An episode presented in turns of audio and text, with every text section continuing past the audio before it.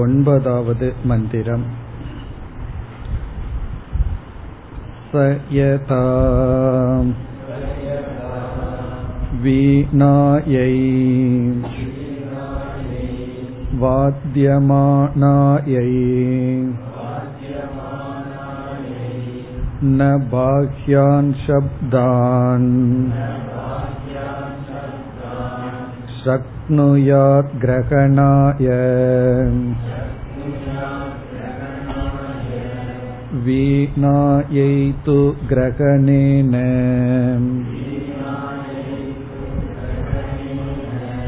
वीणावादस्य वा शब्दो गृहीतक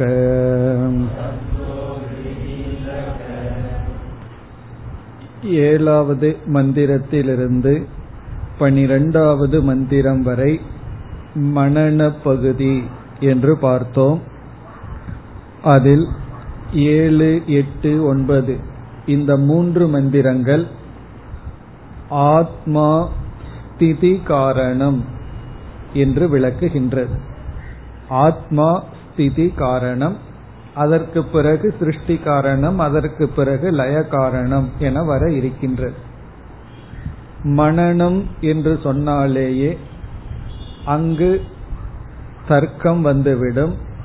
அதாவது தர்க்கத்தை நாம் பிரதானமாக எடுத்துக்கொண்டு சுயமான யுக்தியை பயன்படுத்தி நாம் சிரவணத்தில் என்ன கருத்து புரிந்து கொண்டோமோ அந்த கருத்தையே சந்தேகம் இல்லாமல் சந்தேகத்தை நீக்கி திருடமாக புரிந்து கொள்ளுதல் ஆகவே மனநத்திலும் புதிதாக நாம் மைய கருத்தாக ஒன்றையும் புரிந்து கொள்ளப் போவதில்லை. அதே கருத்தை தான் நிலைநாட்டுகின்றோம். ஆகவே இங்கு உதாகரணம் மூலமாக ஆத்மா ஸ்திதி காரணம் என்ற கருத்து கூறப்படுகிறது. அது மட்டுமல்ல சர்வாத்ம பாவம் வர வேண்டும் என்றால் எல்லா இடத்திலும் நமக்கு ஆத்ம தரிசனம் இருக்க வேண்டும் என்றால் ஆத்மா ஸ்திதி காரணம் என்று நாம் புரிந்தாக வேண்டும். காரணம் சிருஷ்டி காரணமாக இருந்தால் ஆத்மா எல்லா இடத்திலும் இருக்க வேண்டிய அவசியம் இல்லை அது ஸ்திதி காரணமாக இருந்தால்தான் ஸ்திதி சமயத்தில் நாம் அவைகளை பார்க்கும்போது அந்த ஸ்திதி காரணத்தை பார்க்கின்றோம். ஆத்மாவை நாம் பார்க்கின்றோம். அப்பொழுது நமக்கு ஆத்ம தர்சனம் கிடைக்கும். சென்ற வகுப்பில் இந்த மூன்று மந்திரங்களினுடைய சாரத்தை பார்த்து முடித்தோம். அதாவது சாமானிய சப்தம் விசேஷ சப்தம் என்று இங்கு எடுத்துக்கொள்ளப்படுகிறது துந்துபி என்கின்ற ஒரு ட்ரம் பிறகு வந்து வீணை என்ற ஒன்று இருக்கின்றது. இப்ப இவைகளெல்லாம் என்ன என்றால் ஒரு சப்தத்தை நாம் கேட்கும் பொழுது இது துந்துபி இது வீணை பிறகு வந்து இது சங்கு என்பதை முதலில் புரிந்து கொள்கின்றோம்.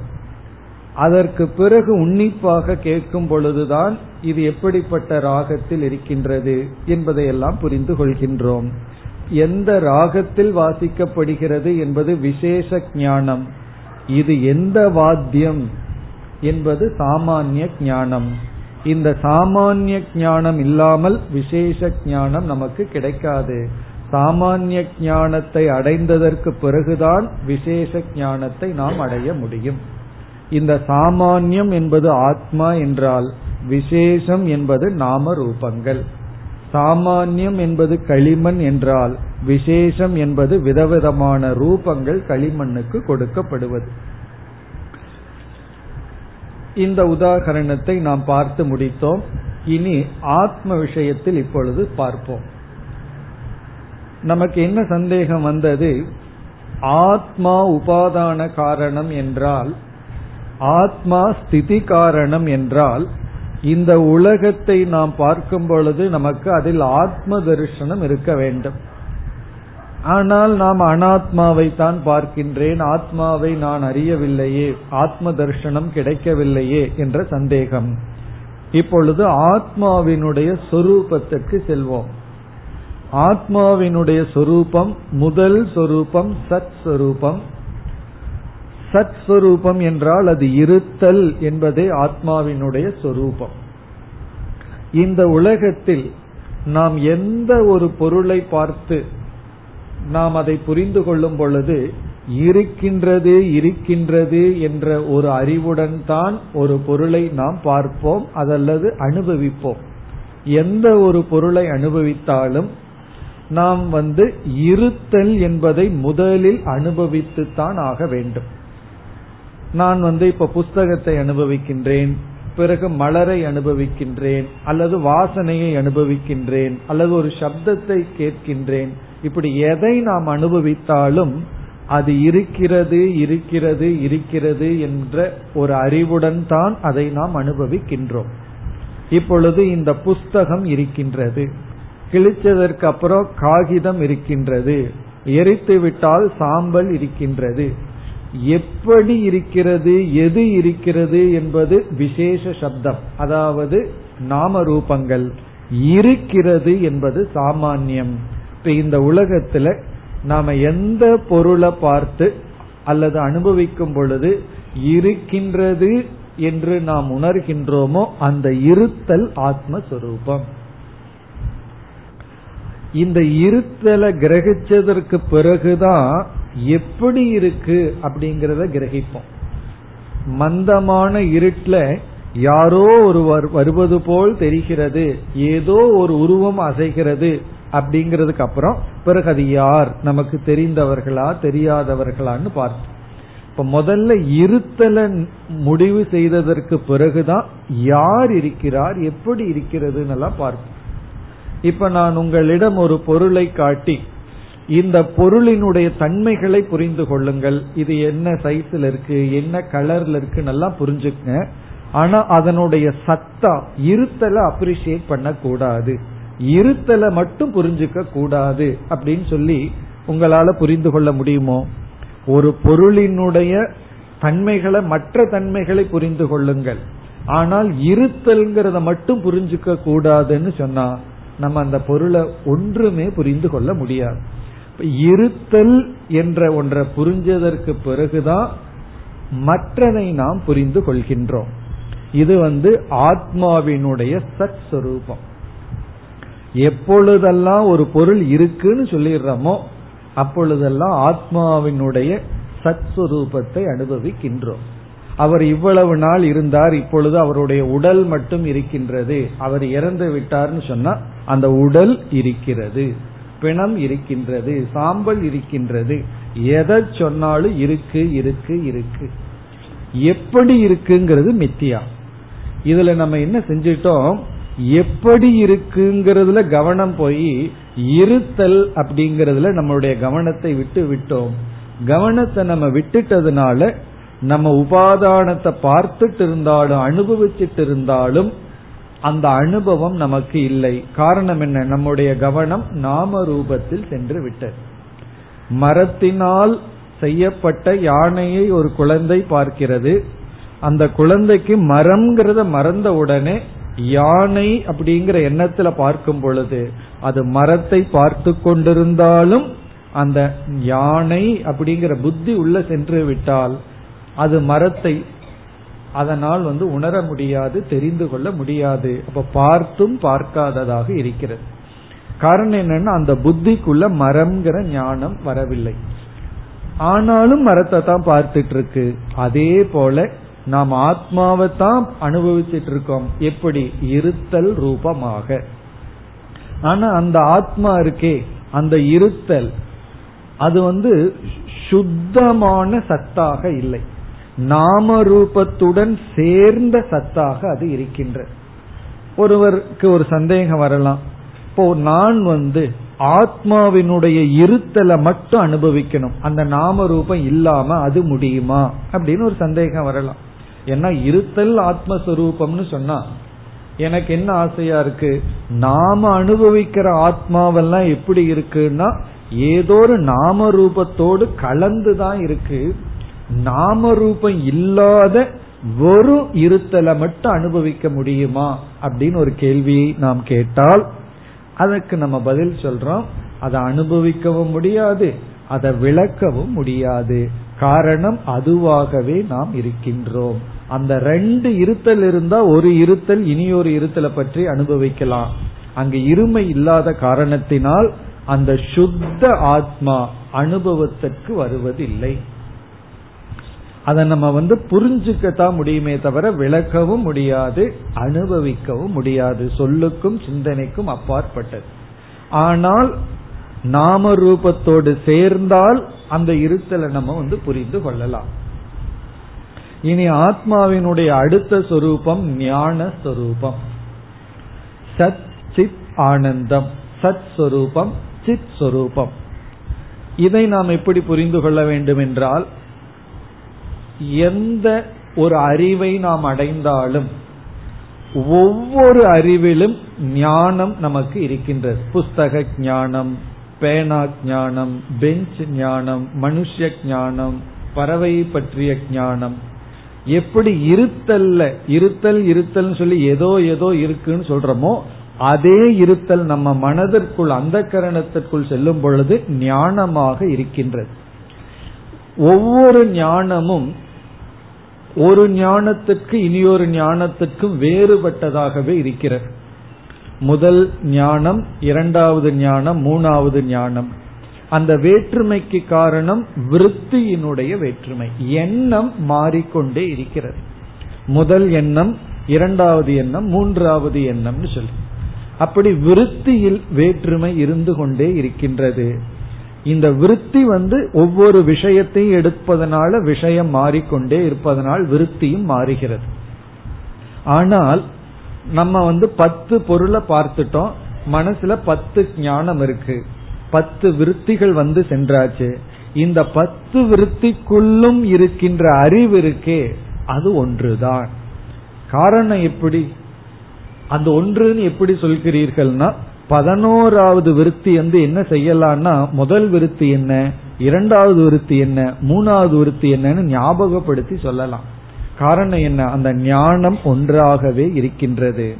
எப்பொழுதெல்லாம் ஞானத்தை நாம் அனுபவிக்கின்றோமோ ஞானம் ஏற்படுகிறதோ அந்த ஞானம் ஆத்மாவினுடைய சைத்தன்ய சொரூபம். இப்போ ஆத்மாவினுடைய சத் சொரூபத்தை வெளி ஜட பொருள் அனுபவிக்கிறோம். ஆத்மாவினுடைய ஞான சொரூபத்தை அந்த கரணத்தில் அனுபவிக்கின்றோம். இப்பொழுது ஆத்மாவினுடைய ஞான சொரூபத்தை நான் ஏன் டேபிள் அனுபவிக்க கூடாது சேர்ல அனுபவிக்க கூடாது அல்லது புஸ்தகத்தில் அனுபவிக்க கூடாதுன்னு ஒரு சந்தேகம் நமக்கு வந்தால் நம்ம என்ன சொல்றோம்?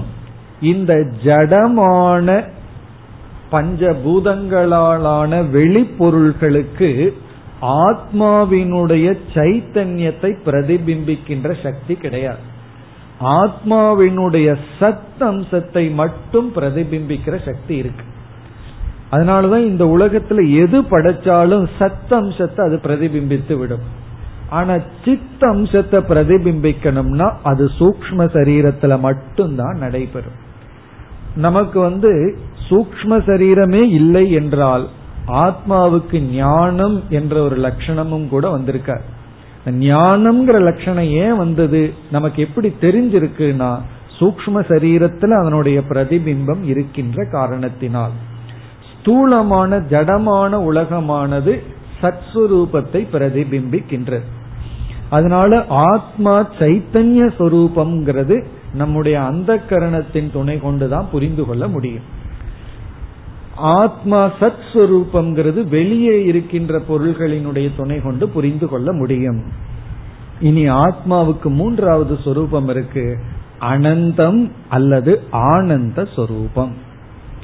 ஆனந்த சொரூபம் அப்படின்னு சொன்னா பூர்ணஸ்வரூபம் இந்த பூர்ணஸ்வரூபம் அப்படிங்கறத நம்ம ரெண்டு கோணத்துல பார்க்கலாம். அனந்தம் அப்படின்னு எடுத்துட்டோம் அப்படின்னா அதாவது நித்தியமான சத் நித்தியமான ஞானம் ஆத்மஸ்வரூபம். சச்சிதானந்தம் இடத்துல அல்லது சச்சித் அனந்தம் சத்தியம் ஞானம் அனந்தம் இடத்துல சத் அண்ட் சித்துக்கு அடுத்தது வந்து அனந்தம்னு ஒரு சொல்ல இருக்கு ஆனந்தம்னு ஒரு சொல்ல இருக்கு. அனந்தம்ங்கிற சொல்ல எடுத்துட்டோம்னா அனந்தமான சத்துனா நித்திய சத் அனந்தமான ஞானம்னா நித்திய ஞானம். அதையும் நாம் அனுபவிக்க முடியாது. நாம் அனுபவிக்கின்றதெல்லாம் அனித்தியமானதைத்தான் அனுபவிக்க முடியும். இப்ப புஸ்தகம் இருக்கிறது. இந்த இருத்தல் புஸ்தகத்துக்கிட்ட எவ்வளவு நாள் இருக்கும்னா அந்த நாம ரூபம் இருக்கிற வரைக்கும். கிழிச்சிட்டோம் அப்படின்னா புஸ்தகம் இருக்கிறதுன்னு சொல்ல முடியாது. காகிதம் இருக்கிறதுன்னு தான் சொல்ல முடியும். ஆகவே நாம நித்தியமாக சத்தை அனுபவிக்க முடியாது. காரணம் அது நாமவே இருக்கின்றோம். அது ஒரு விஷயம் அல்ல. அதே போல நித்திய ஞானம்ங்கிறதை நம்ம அனுபவிக்க முடியாது. அதுக்கு என்ன காரணம்னா சுஷுப்தி அவஸ்தையில அந்த கரணமே ஒடுங்கி விடுவதனால் நம்ம வந்து நித்தியமாகவே அந்த அறிவை அனுபவித்துக் கொண்டு இருக்க முடியாது. அப்ப அனந்தம் என்று வரும் பொழுது நாம வந்து அதை அனுபவிப்பது அல்ல அப்படின்னு புரிந்து கொள்ள வேண்டும். இப்ப அனுபவிப்பதல்ல அப்படின்னா அது இல்லைன்னு சொல்ல முடியாது. காரணம் என்னன்னா நான் ஒருத்தன் இருக்கின்றேனே. இந்த உலகத்தில் இருக்கிற ஒவ்வொன்னு இருக்கணும்னா பிரமாணம் வேணும்.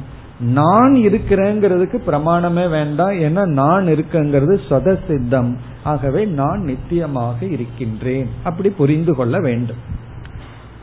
ஆனந்தம் என்று எடுத்துக்கொண்டால் யாருடைய மனதுல மோக்ஷங்கிற பலன் இருக்கோ அந்த உபாதி தான் ஆத்மாவினுடைய ஆனந்த சுரூபத்தை பூர்ணமா பிரதிபிம்பிக்கும். எப்படி ஜடஸ்வரூபமான இந்த உலகம் ஆத்மாவினுடைய சத்த பிரதிபிம்பிக்கிறதோ ஆத்மாவினுடைய சைத்தன்ய சுரூபத்தை எப்படி நம்முடைய அந்த கரணம் பிரதிபிம்பிக்கின்றதோ அதே போல ஞானிகளினுடைய ஞான நிஷ்டை அடைந்தவர்களுடைய அந்த கரணம் ஆத்மாவினுடைய ஆனந்த சுரூபத்தை பிரதிபிம்பிக்கும். ஏன்னா அந்த அந்த கரணம் அதை விட சூக்மமாகிறது ஆகவே ஒரு நிறைவு ஒரு திருப்தி. அப்ப என்ன சொல்லலாம் ஆத்மா திருப்த சுரூபம்.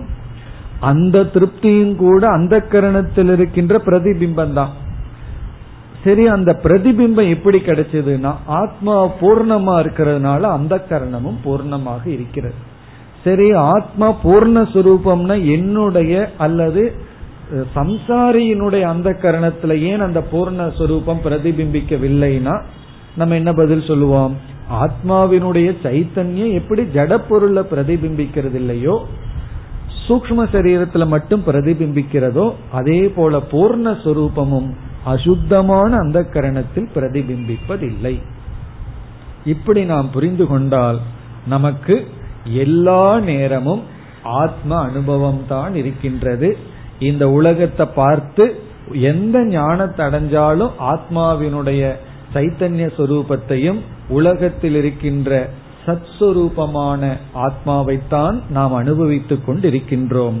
ஆகவே இங்க சர்வாத்ம பாவம் அப்படிங்கிறது உண்மையிலேயே சர்வாத்ம பாவம் தான் இருக்கு. ஞானம் இல்லாததுனால தெரியவில்லை. ஆத்மாவைத்தான் நாம பார்த்துட்டு இருக்கோம். எப்பொழுது ஞானம் கிடைக்கின்றதோ அப்பொழுது நமக்கு ஆத்மாதான் எல்லாம் என்று புரிந்து கொள்வோம். இப்ப இந்த மூன்று மந்திரங்கள் சாமானிய சப்தம் விசேஷ சப்தம்ங்கிற உதாகரணத்தின் மூலமாக சாமானிய சப்தத்தை கிரகித்துத்தான் விசேஷ சப்தத்தை கிரகிக்க முடியும். சத்தாவையும் சைத்தன்யத்தையும் கிரகித்துத்தான் எப்படிப்பட்ட சத் எப்படி இருக்கு எதை பற்றிய ஞானம்னு கிரகிக்க முடியும். விசேஷம் மித்யா சாமானியம் சத்தியம். ஆத்மாவினுடைய சச்சிதானந்த சுரூபம் சத்தியம்.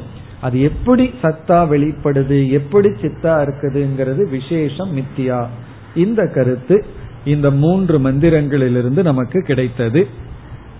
இப்ப நம்மளுடைய முடிவு என்ன அப்படின்னா சங்கரர் வந்து ஆத்மமயக சர்வகன்னு சொல்லி முடிக்கிறார். சர்வக ஆத்மமயக எல்லாமே ஆத்மமயமாக இருக்கிறது. அப்ப வந்து ஆத்மாங்கிறத தவிர வேற எதுவும் கிடையாது. இப்ப ஆத்ம அனாத்ம விவேகம் எல்லாம் என்னன்னா அதெல்லாம் ஆரம்ப காலத்துல கடைசி காலத்துல ஆத்ம அனாத்ம விவேகம் கிடையாது. வேறொரு இடத்துல ஒருவர் சொல்லுவார் அஜானிகள் தான் ஆத்ம அனாத்ம விவேகம் பண்ணுவாங்களாம். முதல்ல நம்ம என்ன சொல்றோம் நம்ம வந்து ஆத்ம அனாத்ம விவேகம் ஆரம்பிக்கணும்னு தத்துவ போதத்தில் ஆரம்பிச்சு முடிவு என்ன சொல்றோம்னா அஜானிகள் பண்றது அதெல்லாம் பிறகு ஞானி ஆத்மமயக சர்வக. எல்லாம் ஆத்மஸ்வரூபந்தான் அப்படின்னு நம்ம முடிவுக்கு வர்றோம். நம்ம விசாரம் பண்றதுக்கு முன்னாடி ஆத்மனாத்ம விவேகம் பண்ணல. விசாரம் பண்ணும்போது ஆத்மானாத்ம விவேகம். விசாரம் பண்ணி முடிச்சதுக்கு அப்புறமும் ஆத்மானாத்ம விவேகம் கிடையாது. ஏன்னா அனாத்மான்னு ஒண்ணு இல்லை. இருக்கிறதெல்லாம் ஆத்மஸ்வரூபம். இனி நாம் அடுத்த பத்தாவது மந்திரத்திற்கு செல்லலாம் स यथा आर्धैधाग्नेः अभ्याहितात् पृथग्धूमाका विनिश्चरन्ति एवं वा अरे अस्य महतो भूतस्य निःश्वसितम् एतत् ऋग्वेदक यजुर्वेदक सामवेदक अतर्वाङ्किरसक इतिहासः पुराणम् विद्या उपनिषदक श्लोकासूत्राणि अणुव्याख्यानानि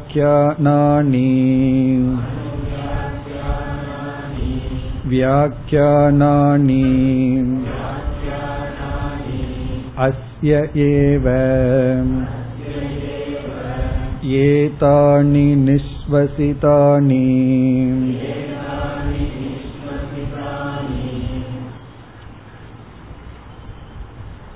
இந்த பத்தாவது மந்திரத்தில் ஆத்மா சிருஷ்டி காரணம். ஆத்மா சிருஷ்டி காரணம். இதற்கு முன்னாடி ஸ்திதி காரணம் இங்கு சிருஷ்டி காரணம். சிருஷ்டிக்கு அப்புறம் தானே ஸ்திதி. எப்படி ஸ்திதிய சொல்லி சிருஷ்டிய சொல்லலாம்னா அதுக்கெல்லாம் கேள்வி கேட்க கூடாது உபனிஷத் வந்து எப்படி வேணாலும் சொல்லும் நம்ம தான் புரிஞ்சுக்கணும். அதனாலதான் பிரகரண கிரந்தங்களா இருந்தா நம்ம ஒரு நூலை உபனிஷத்தை புரிஞ்சுட்டு எழுதணும் அப்படின்னா ஆர்டரா எழுதுவோம். உபனிஷத்துங்கிறது வனத்துக்குள்ள போற மாதிரி. வீட்டுல நம்ம மரம் வச்சா இங்க கட் பண்ணி அங்க கட் பண்ணி ஒரு ஷேப்ல வளர்த்துவோம். காட்டுல வளர்ற மரம் எப்படி இருக்கும்? மலர்கள் எப்படி இறஞ்சு கிடக்குமோ அப்படித்தான் உபனிஷத் அது என்ன ஆர்டர்ல இருக்கோ நம்ம தான் அதை சரியாக புரிந்து கொள்ள வேண்டும். உபனிஷத்துல இந்த ஆர்டர் அவ்வளவுதான். ஏன்னு கேட்க கூட இங்க சிருஷ்டி காரணம்னு சொன்னா எதை சிருஷ்டி செய்ய? உபனிஷத் சொல்ல வர விரும்புவது சர்வம். எதெல்லாம் படைக்கப்பட்டிருக்கோ அதற்கெல்லாம் காரணம். எவைகளெல்லாம் தோன்றியுள்ளதோ அவைகள் அனைத்துக்கும் ஆத்மாதான் சிருஷ்டி காரணம். இந்த அனைத்துங்கிறத எப்படி உபனிஷத் இங்கு கூறுகிறதுனா நம்ம மாண்டூக்கியத்துல படிச்சது போல இந்த பிரபஞ்சத்தை பத பிரபஞ்சம் பதார்த்த பிரபஞ்சம்னு பிரிச்சிடுறோம். ஞாபகம் இருக்கோ இந்த வார்த்தை? நம்ம வருஷத்துக்கு முன்னாடி மாண்டவிக்கியத்துல படிச்சோம். பத பிரபஞ்சம் பதார்த்த பிரபஞ்சம் பதார்த்தம்னா நம்ம பார்த்துட்டு இருக்கிற பொருள்கள். ஒரு பொருள் உற்பத்தி ஆன உடனே அந்த பொருளுக்கான பெயரும் உற்பத்தி ஆகி விடும் பேர் இல்ல பொருள் மட்டும் வந்துடுதுன்னா ஏதாவது ஒரு பேரை சொல்லி அது வந்திருக்கு அது வந்திருக்குன்னா சொல்லி ஆகணும். அது இதுனாலும் சொல்லி ஆகணும். அப்ப அதுன்னு ஒரு பேராது கொடுத்தாகணும். ஏன்னா நாமம் இல்லாமல் நாமிய நம்ம ஒன்றும் பண்ண முடியாது. இப்ப எவ்வளவு பதம் இருக்கோ அவ்வளவு பதார்த்தங்கள் எவ்வளவு பதார்த்தமோ அவ்வளவு பதங்கள். அந்த பதார்த்தம் ஸ்தூலமா இருக்கணுங்கிறதும் கூட அவசியம் இல்லை. அது சூக்மமாகவும் கூட இருக்கலாம். ஏதோ ஒரு பதார்த்தம் ஒரு தத்துவம். இப்பொழுது இங்கு என்ன சொல்லப்படுகிறது? ஈஸ்வரன் வந்து பத பிரபஞ்சத்தை எல்லாம் படைத்தார் என்ற கருத்து இங்கு வருகின்ற எல்லா பதங்களையும் நாமங்களையும் தோற்றி வைத்தார். அதோட நம்ம எதை புரிஞ்சுக்கணும்? பதார்த்தங்களும் சேர்ந்து வந்தன. இப்ப பதார்த்தமும் வந்தது பதமும் வந்தது. ஆனா இந்த இடத்துல பத பிரபஞ்ச சிருஷ்டியானது சொல்லப்படுகிறது. நம்ம வந்து பதார்த்த பிரபஞ்ச சிருஷ்டியை புரிந்து கொள்ள வேண்டும். சிருஷ்டிய வந்து உபனிஷத் எந்த கோணத்துல எப்படி வேண்டுமானாலும் பேசும். தைத்திரியத்துல தான் நமக்கு ஒரு ஆர்டர் பாக்கிறோம் ஆத்மன ஆகாஷக சம்பூதக ஆகாஷாத் வாயு. இப்படி வந்து ஆகாசம் வாயு அக்னி நீர் பிருத்திவி அப்படி எல்லாம் நம்ம ஆர்டர் பார்க்கிறோம். ஏன்னா இந்த இடத்துல உபனிஷத்து வந்து அப்படியெல்லாம் சொல்லாமல் என்ன சொல்கின்றது? அனைத்து சப்த பிரபஞ்சங்களும் தோன்றின. சரி அதையாவது நேரடியா சொல்லணும்னா அதுவும் இல்லை. சப்த பிரபஞ்சங்கள் தோன்றினன்னு சொல்வதற்கு பதிலாக அனைத்து வேதங்களும் ஈஸ்வரனிடமிருந்து வந்தன என்று இங்கு வேதத்தினுடைய சிருஷ்டி சொல்லப்படுகிறது. வேதம்ங்கிறது அனைத்து பத பிரபஞ்சத்திற்கும் உபலட்சணம் உதாகரணம். வேதம்னு சொல்லிட்டா சர்வம்னு அர்த்தம். வேதம் தோன்றின. காரணம் என்னவென்றால் இந்த உலகத்தை எப்படி நம்ம பயன்படுத்தி நம்ம மோட்சம் வரைக்கும் போக முடியுங்கிற அறிவு வேதத்தில் இருக்கின்றது.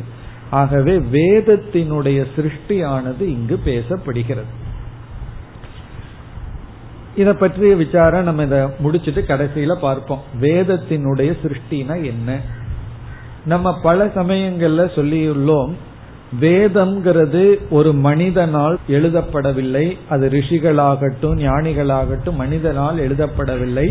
ஈஸ்வரனிடமிருந்தே வந்ததுன்னு நம்ம ஆரம்பத்திலிருந்தே படிச்சிட்டு இருக்கோம் ஈஸ்வரனிடமிருந்து எப்படி வந்ததுன்னா ஈஸ்வரன் தூய்மையான ரிஷிகள் மூலமாக வெளிப்படுத்தப்பட்டது.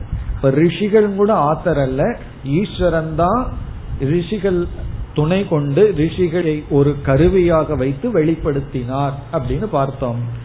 அதற்கு பிரமாணம் நமக்கு இந்த இடத்துல தான் கிடைக்கின்றது. வேதமானது ஈஸ்வரனிடமிருந்து வந்தது அப்படின்னு நம்ம பல முறை சொல்லியிருக்கோம். அதனுடைய பிரமாணம் இங்கு நமக்கு கிடைக்கிறது. இப்ப இந்த மந்திரத்தை வச்சுட்டு தான் ஈஸ்வரனிடமிருந்து வந்ததுன்னு சொல்றோம். அதை ஏன் சொல்றோம் அப்படின்னா மனிதனுடைய புத்தியிலிருந்து வந்தால் புத்தியில சில சுவாவ தோஷங்கள் இருக்கும். அந்த தோஷத்துடன் வேதமும் கூடியதாகி விடும் ஈஸ்வரனிடமிருந்து வந்தது என்றால் அந்த தோஷம் அற்றது புருஷ புத்தி தோஷமற்றது. மனிதனிடம் இருக்கின்ற புத்தியில் இருக்கின்ற தோஷமற்றது. ஈஸ்வரனிடமிருந்து வந்தது. பிறகு எப்படி வந்தது? ஈஸ்வரன் வந்து இந்த வேதத்தை எப்படி படைத்தார்? எப்படி தோற்றி வைத்தார்? அதற்கு இங்கு ஒரு உதாகரணம் கொடுக்கப்படுகிறது. அது எப்படி என்றால் எப்படி நாம் மூச்சு விடுகின்றோமோ அதுபோல் இந்த வேதமானது ஈஸ்வரனிடமிருந்து வந்தது. அதாவது மூச்சு விடுவதை போல. நம்ம வந்து சுவாசிப்பதை போல ஈஸ்வரனிடமிருந்து இந்த வேதம் அன்று நம்ம காற்ற மூச்சு காற்ற எப்படி வெளியே விடுறோமோ அப்படி பகவான் காத்த வெளியே விட்டாராம். வந்ததான் நான்கு வேதங்களும். பகவான் வந்து மூச்சு காத்த வெளியே விடும்போது என்ன வந்ததுன்னா வேதம் வந்தது. இது உதாகரணம் தான் பகவானுக்கு மூக்கு இருக்குமான்னு கேட்டக்கூடாது. அப்படி மூக்கு இருந்தா அதுல எவ்வளவு ஓட்டை இருக்குன்னு கேட்க கூடாது இப்ப மூக்கு இருந்ததுன்னா காத்து எங்க வந்ததுன்னு. பகவான் வந்து நாம மூச்சு விட்டுறத போல பகவானுடைய சுவாசத்திலிருந்து வந்தது போல இந்த வேதங்கள். இதுல இருந்து என்னென்னலாம் நம்ம புரிஞ்சுக்க வேண்டும்னா வேதம் வந்து பகவானுடைய மூச்சு காற்று போல அப்படிங்கிறது இஸ் ஈக்வல் டு வேதம் பகவானிடமிருந்து தான் வந்தது. எந்த மனிதனிடமிருந்தும் வரவில்லை. அதுக்கப்புறம் புரிஞ்சுக்க வேண்டியது இங்க வேதம்ங்கிறது சப்த பிரபஞ்சத்தை குறிக்கின்றது. அதோட அர்த்த பிரபஞ்சத்தையும் எடுத்துக்கொண்டு சர்வம் அனைத்தும் பகவானிடமிருந்து வந்தது. இனி அடுத்த கேள்வி பகவான் இந்த உலகத்தை வேதத்தை எல்லாம் உருவாக்கியது மூச்சு காற்று போல அப்படின்னு சொன்னா இந்த உதாகரணத்திலிருந்து நமக்கு என்ன கருத்தை எடுத்துக்கொள்ள வேண்டும்? சங்கரர் ரொம்ப முக்கியமா குறிப்பிடுகின்றார். அவர் என்ன சொல்கின்றார்? முதல் கருத்து அனாயாசம். அனாயாசம்னா எஃபர்ட் இல்லாம. ஆயாசம்னா எஃபர்ட் ரொம்ப கஷ்டப்பட்டு அனாயாசன எஃபர்ட்லெஸ்ஸா வந்துதான் பகவானிடம். நம்ம எந்த ஒன்ன உருவாக்கணும்னாலும் கூட அதுக்கு முயற்சியினாலதான் முடியும். முயற்சி இல்லாம எதுவுமே நடக்காது. ஈவன் தூங்குறதுக்கு கூட முயற்சி பண்ணி ஆகணும். இல்லைன்னா தூங்க கூட முடியாது. அதில் வயசானவங்களுக்கு தெரியும் தூக்கம் வராம இருக்கிறவங்களுக்கு அந்த கஷ்டம் தெரியும். தூங்குறவங்களுக்கு எவ்வளவு கஷ்டப்பட்டு முயற்சி செய்வார்கள். ஆகவே எதையும் நாம் முயற்சியினால் உழைப்பினால் தான் அடைய முடியும். இந்த மூச்சு காற்று வெளிவருவது என்பது இயற்கையாக நடக்கிறது. நம்ம வந்து இப்ப எழுதிட்டும் படிச்சுட்டும் கேட்டுட்டு இருக்கோம் மூச்சுட்டு இருக்கோம் அப்படிங்கறது நமக்கு தெரியுதான்னா தெரிவதில்லை. அனாயாசனை எஃபர்ட்லெஸ்ஸா நடக்கு. இல்லையே எனக்கு கஷ்டமா இருக்கு ஆஸ்மா இருக்குன்னு சொல்லக்கூடாது. அதெல்லாம் விதிவிலக்கு. அப்படி எந்த விதமான கஷ்டமும் இல்லாமல் ஈஸ்வரன் வேதங்களை கொடுத்தார்.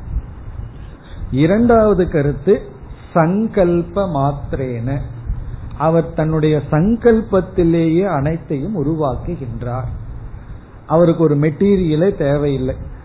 அதாவது ஆகாசம் வேணும்னு நினைச்சாருன்னா ஆகாசம் வந்தாச்சு. வாயு வேணும்னு நினைக்கிறார் வாயு வந்தாச்சு. இப்ப ஈஸ்வரனுடைய தபம்ங்கிறது அது சங்கல்பம். இந்த சங்கல்பம் எதை குறிக்கின்றதுன்னு சொன்னா நான் வந்து கற்பனையிலேயே கற்பனையாக ஒரு கோட்டை கட்டி இருக்கேன்னு வச்சுக்கோமே. சில பேர் கற்பனையில வீடு கட்டுவாங்க தெரியுமோ?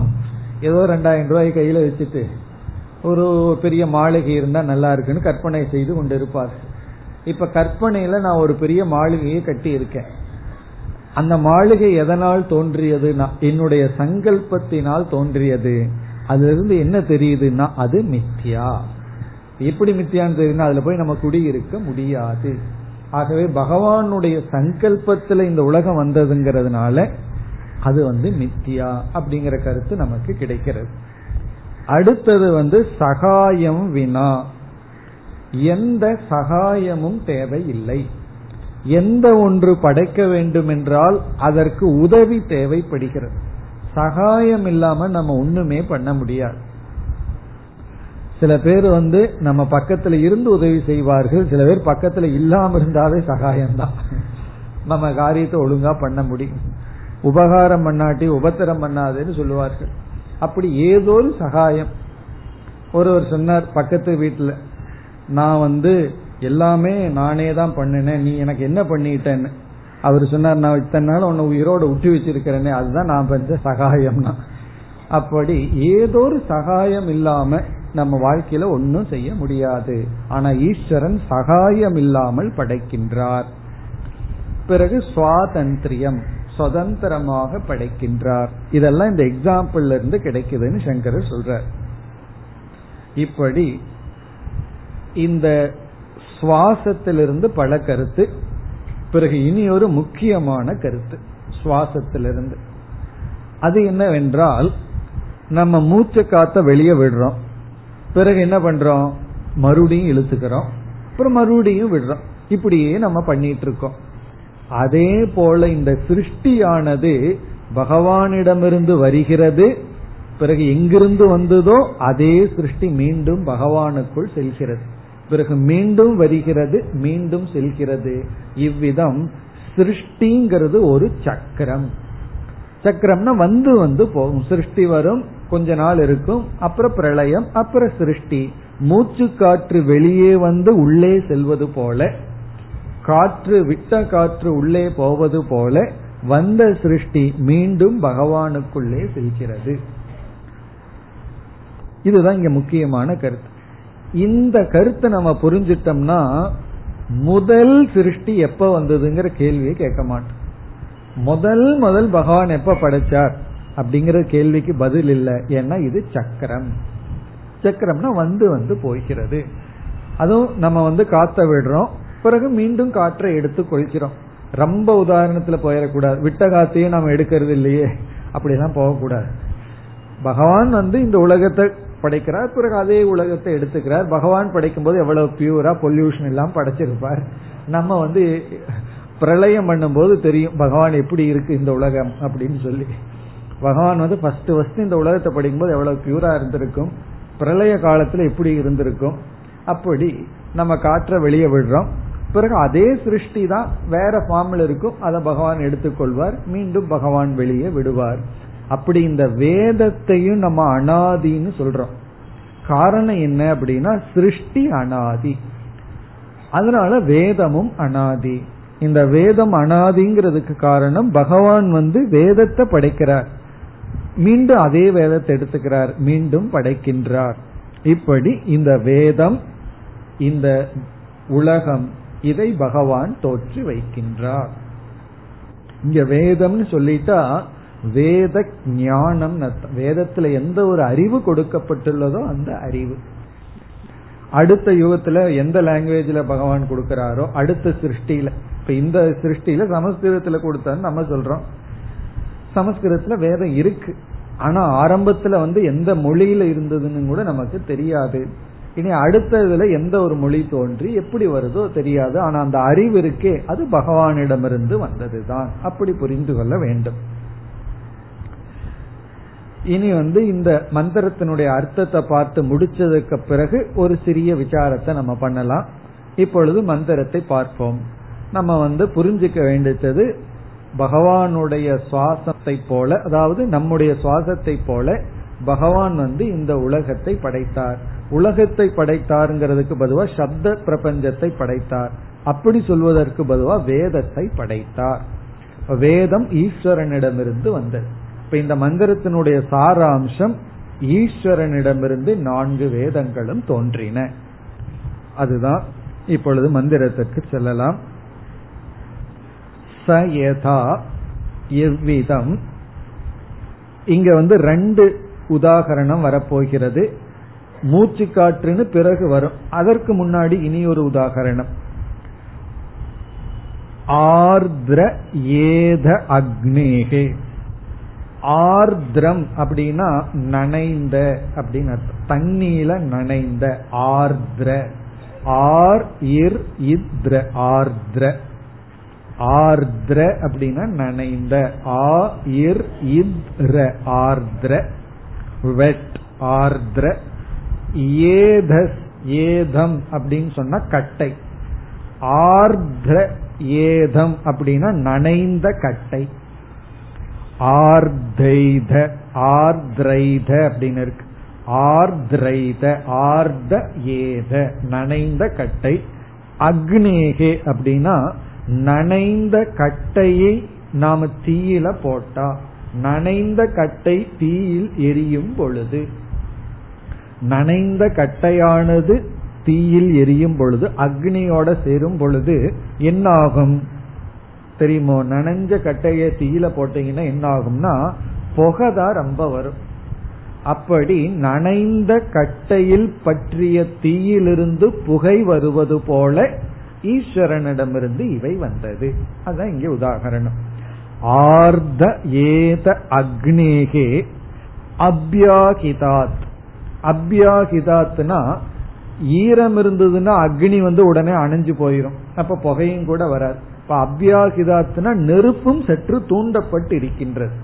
அப்ப அந்த நீர் எதில் இருக்கின்ற நீர் கட்டையில் இருக்கின்ற நீர் வந்து அக்னியை அணைக்காத அளவு அக்னி தூண்டப்பட்டுள்ளது. யதா எவ்விதம் ஆர்தைத அக்னேகே நனைந்த கட்டையில் இருக்கின்ற தீ அபியாகிதாத் அதுவும் சற்று தூண்டப்பட்டுள்ள தீயிலிருந்து பிருதக் தூமாகா தூமாகான இங்க வந்து புகைகள் ரொம்ப புகை வருது.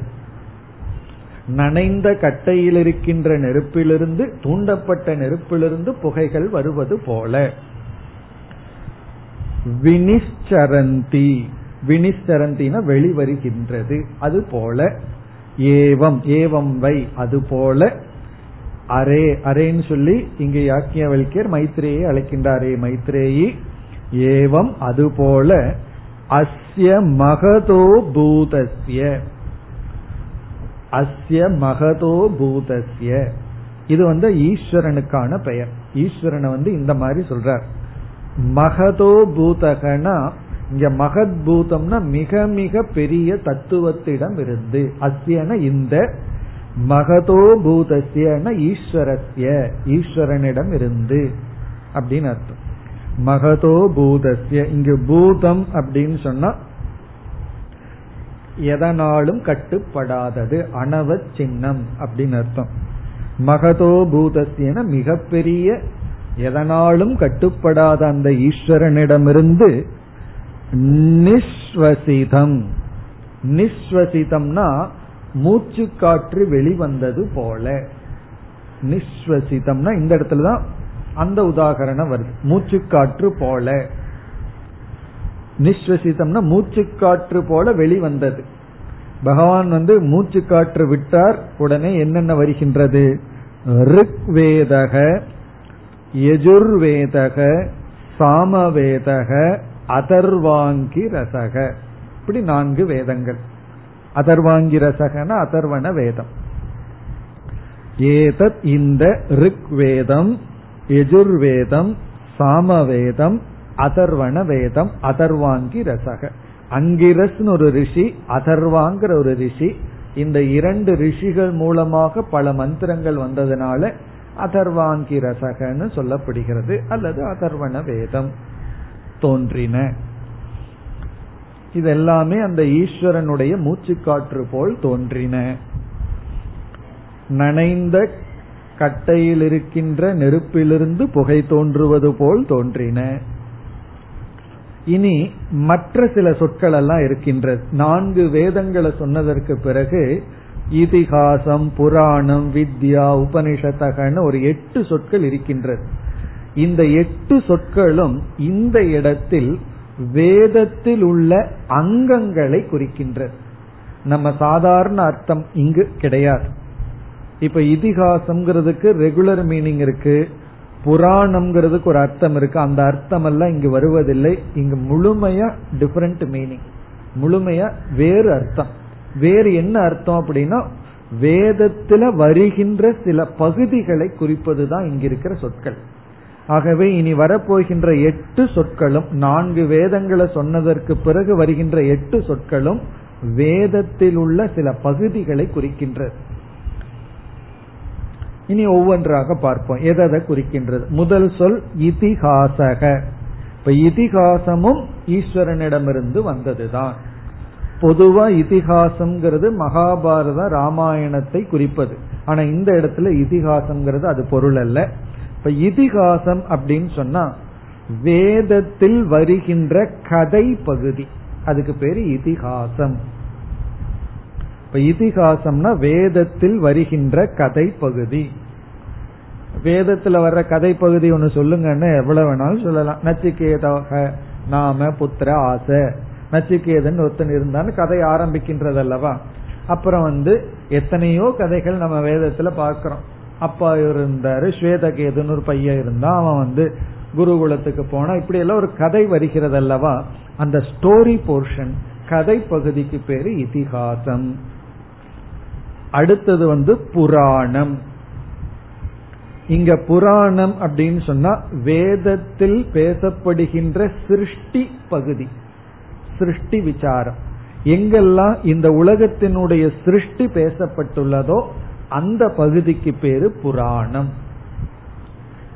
புராணம் அப்படின்னா சிருஷ்டி. ஆகாஷக சம்பூதகன்னு சொல்லி ஆகாச பத்தி எல்லாம் சொல்றது. அப்படி பார்க்கையில இந்த மந்திரமே புராண பகுதி தான் ஏன்னா சிருஷ்டியை பற்றி பேசுகிறதெல்லாம் எங்கெல்லாம் சிருஷ்டியினுடைய பேச்சு வருகிறதோ இந்த உலகத்துல இவைகளெல்லாம் தோன்றின அப்படின்னு வருதோ அந்த பகுதிக்கு பேரு புராணம். அடுத்தது வந்து வித்யா. வித்யா என்றால் வேதத்தில் சொல்லப்பட்டுள்ள தேவர்களுக்கு அறிந்துள்ள ஞானம் கலை பகுதி ஆர்ட்.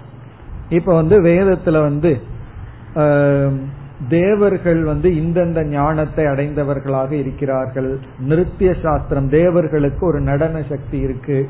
அப்படின்னு சொல்லி விதவிதமான அறிவு தேவலோகத்தில் அல்லது சிலருக்கு சில அதிகமாக மனிதர்களை காட்டிலும் சக்தி வாய்ந்த ஜீவர்களிடம் இருக்கின்ற ஸ்பெஷல் நாலேஜ் அதெல்லாம் வேதம் பேசி இருக்கின்றது. அதெல்லாம் வித்யான்னு சொல்லப்படுகிறது.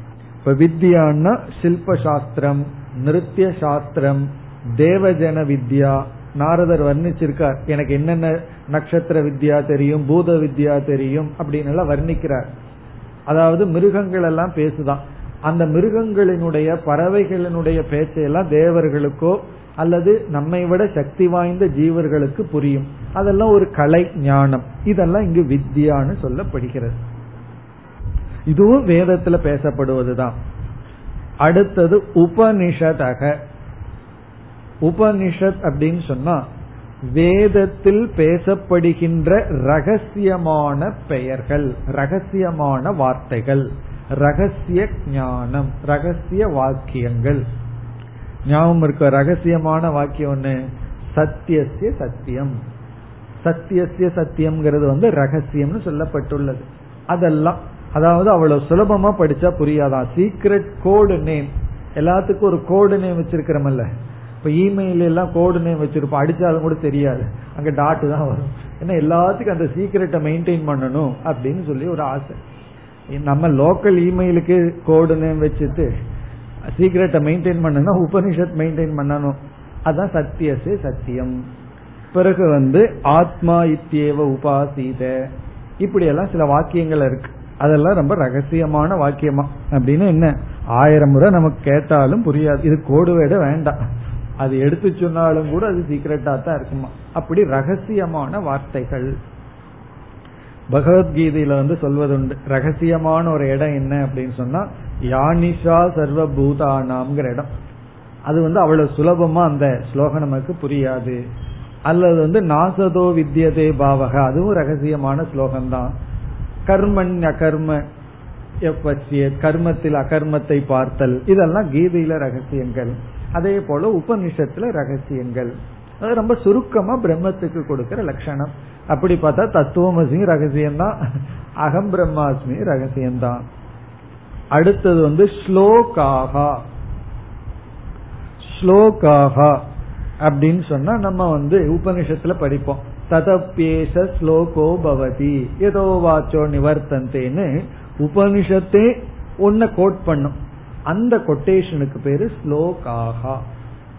ஸ்லோகாகான்னு சொன்னா மந்திரம் வந்து மந்த்ரா போர்ஷன் வந்து மந்திரமே ஒரு கோட் பண்றதுக்கு பேரு ஸ்லோகங்கள். அது நம்ம பல இடங்கள்ல படிச்சிருப்போம் குறிப்பா தைத்திரியத்துல படிச்சிருப்போம் ததப்பேஷ ஸ்லோகோ பவதி. இந்த விஷயத்துல இந்த மந்திரமும் இருக்கின்றது. ஸ்லோகமும் இருக்கின்றதுன்னு சொன்னா அந்த பகுதி.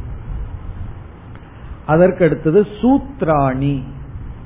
சூத்ராணி அப்படின்னு சொன்னா மிக மிக சுருக்கமான வாக்கியம். சூத்ராணி சூத்திர வாக்கியம். அதுக்கு ஒரு உதாரணம் சொல்லுங்க பார்ப்போம். தைத்திரியத்துல பிரம்மவிது ஆப்னோதி பரம் சூத்திர வாக்கியம்னு படிச்சிருக்கோம். அது முதல்ல சுருக்கமா சொல்லிடுறது. அதற்கு பிறகு அதை விளக்குவது. அதற்கு பேரு சூத்ராணி. வேதத்துல சொல்லியிருக்கின்ற சுருக்கமான வாக்கியம். பிறகு அந்த சூத்திரம் என்ன செய்யப்படும்? விளக்கப்படும். அது அதுக்கு அடுத்த சொல் அணுவியாக்கியானி அணுவியாக்கியானின்னா அந்த சூத்திர வாக்கியத்தை விளக்குகின்ற வாக்கியம். அதுக்கு நம்ம ஒரு வார்த்தை படிச்சிருக்கோம் ஞாபகம் இருக்கோ? விருத்தி வாக்கியம். விருத்தி வாக்கியம்னா சூத்திர வாக்கியத்தை விளக்குறதுக்கு பேரு விருத்தி வாக்கியம். இப்ப வந்து பிரம்மவித ஆப்னோதி பரம்ங்கிறது சூத்திர வாக்கியம். சத்தியம் ஞானம் அனந்தம் பிரம்மங்கிறது விருத்தி வாக்கியம். மூணு லைன்ல ஒரு வரியில் இருக்கிற சூத்திர வாக்கியம் விளக்கப்படுகிறது. அதுதான் அணுவியாக்கியானி சூத்திர வாக்கியத்தை விளக்குகின்ற வேத வாக்கியங்கள். அணுவியாக்கியானி பிறகு வந்து வியாக்கியானி அது வந்து இந்த விருத்தி வாக்கியத்தை விளக்குவது. தைத்திரியத்துல வந்து தஸ்மாத்வா ஏ தஸ்மாத்ல ஆரம்பிச்சோம்னா அந்த விருத்தி வாக்கியத்தை விளக்குவது. அதாவது எலாபரேஷன் மிக தெளிவாக விளக்குதல். இந்த விருத்தி வாக்கியத்தை விளக்குவதற்கு பெயர் வியாக்கியானி இதெல்லாம் என்னன்னா வேதத்துக்குள்ள இருக்கின்ற பகுதிகள். பிறகு முடிவுரை என்ன? அஸ்யேவ ஏதாணி நிஸ்வசி தானி. அஸ்யேவ அவரிடமிருந்துதான். ஏவ வேற அவரிடமிருந்துதான் ஏதாணி இவைகள் நிஸ்வசிதாணி மூச்சு காற்று போல் வெளிவந்தன. அப்படின்னா என்ன? நான்கு வேதங்களும் ஈஸ்வரனிடமிருந்து வெளிவந்தன. இப்ப நம்ம இங்க புரிஞ்சுக்க வேண்டியது இந்த மந்திரத்தை நம்ம பார்த்தோம் அப்படின்னா நான்கு வேதங்கள் பகவானிடமிருந்து ஈஸ்வரனிடமிருந்து வந்தது. அவ்வளவுதான் இதனுடைய சாரம். ஆனால் இங்க வேதத்திலிருந்து சப்த பிரபஞ்சத்துக்கு போய் அர்த்த பிரபஞ்சத்துக்கு போய் சர்வம்னு புரிந்து கொள்ள வேண்டும். இனி நம்ம வந்து ஒரு சிறிய விசாரத்தை பார்ப்போம். இந்த நிஸ்வசித ஸ்ருதி இருக்கு. வேதம் பகவானிடமிருந்து வந்தது அப்படிங்கறதுல இருந்து நம்ம முக்கியமா தெரிந்து கொள்ள வேண்டித்தது இருக்கின்ற வேதம் தான் வந்தது.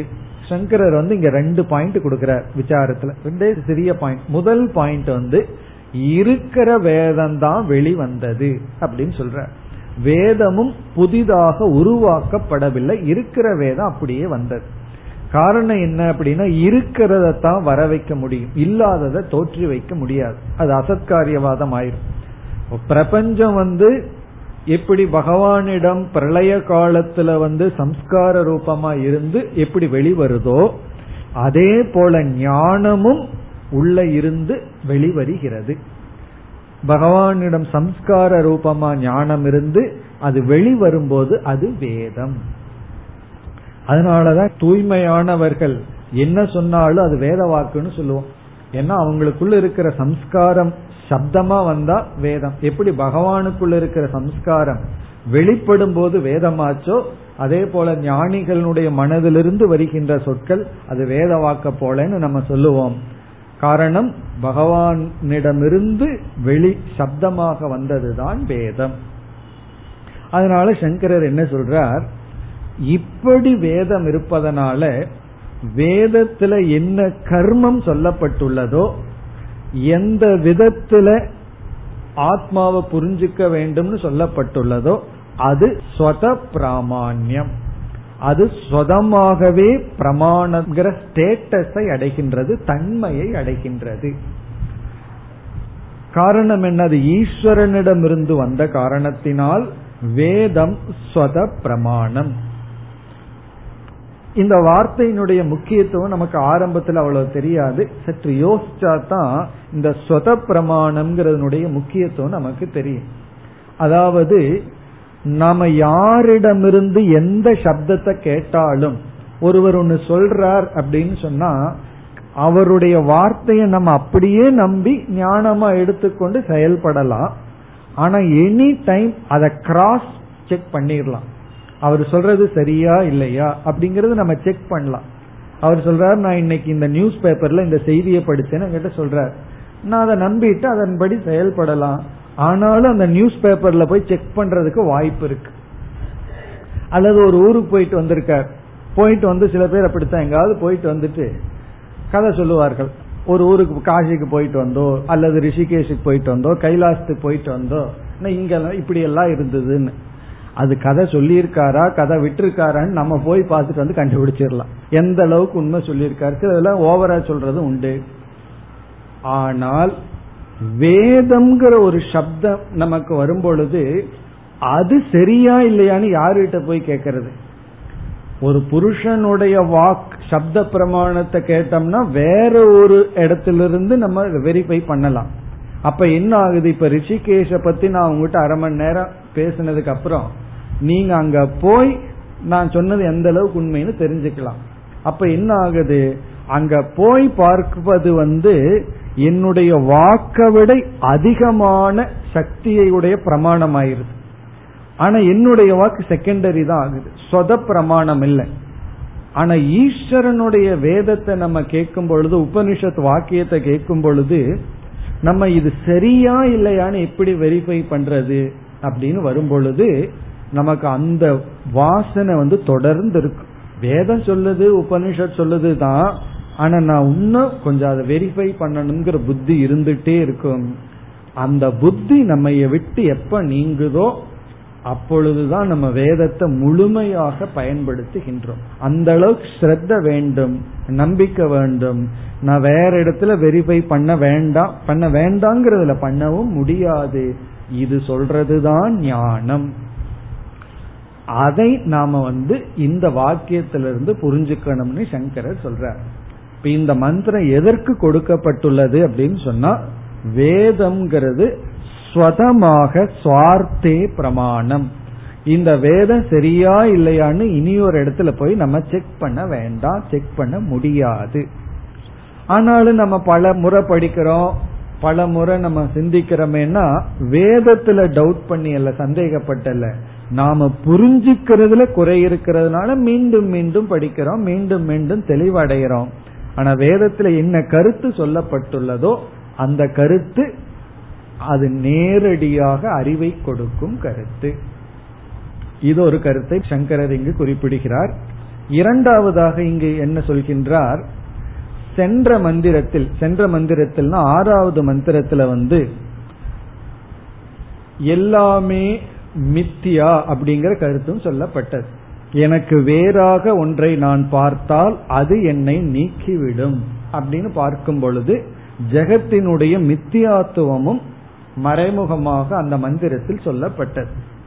இப்ப எனக்கு வேற எதையெல்லாம் நான் பார்க்கிறனோ அதெல்லாம் என்ன நீக்கும்னு சொன்னா இந்த வேதத்தையும் என்ன நான் வேற பார்த்தேன்னா அதுவும் என்ன நீக்கிவிடும். அப்படிங்கும் பொழுது இந்த வேதமும் மித்தியாவாக வேண்டும். இப்ப வேதமும் மித்தியா ஜெகத்தே மித்தியான்னு ஜெகத்துக்குள் இருக்கின்ற அந்த வேதமும் மித்தியா தானே இப்ப வேதம் மித்தியா அப்படின்னு சொன்னா மித்தியாவான வேதம் எப்படி எனக்கு சத்திய பிரம்மத்தை போதித்து மோட்சத்துக்கு துணையாக இருக்கும்? இப்படி ஒரு சந்தேகத்தை ஏற்படுத்துகிறார். இப்ப சங்கரர் சொல்றார் வேதம் மித்தியாதான். இவ்வளவு நேரம் வேதத்தினுடைய பெருமையை சொல்லிட்டு இந்த வேதமும் மித்தியாதான் அப்படின்னு சொல்றார்.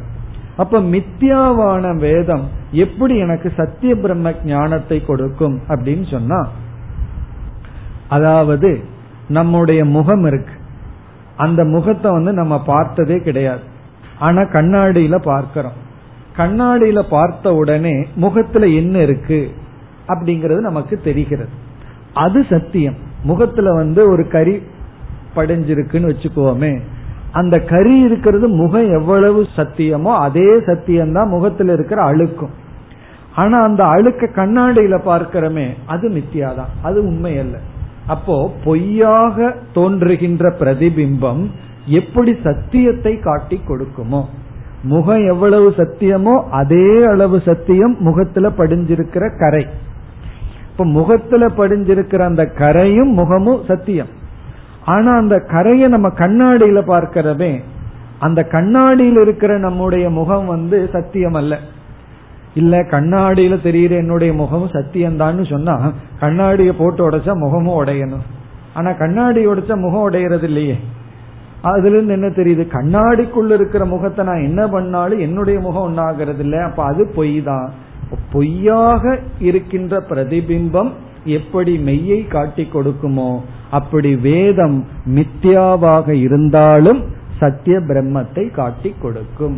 ஏன்னா அந்த பிரம்மத்திடமிருந்து ஈஸ்வரனிடமிருந்து தான் இந்த வேதம் வந்தது அப்படின்னு சொல்லி வேதம் வந்து ஈஸ்வரனிடமிருந்து தான் வந்தது. அதனுடைய பிராமான்யத்தை சந்தேகிக்க கூடாது. இப்ப வேதம் ஈஸ்வரனிடமிருந்து வந்ததுங்கிறதுக்கு இந்த மந்திரம் ஒரு முக்கியமான மந்திரம். அதனால என்னன்னா இது பிரமாணம். என்ன அறிவு இது கொடுக்குது? ரெண்டே அறிவு. பிரம்ம சத்தியம் ஜெகத் மித்யா. ஆகவே அந்த அறிவை நம்ம அப்படியே ஏற்றுக்கொள்ள வேண்டும். இத்துடன் இந்த மந்திரம் முடிவடைகிறது. அடுத்த வகுப்பில் அடுத்த மந்திரத்திற்கு செல்லலாம். ஓம் போர் நமத போர் நமிதம் போர் நமுதச்சதேம் पूर्णस्य पूर्णमादाय पूर्णमेवावशिष्यते ॐ शान्ति शान्ति शान्तिः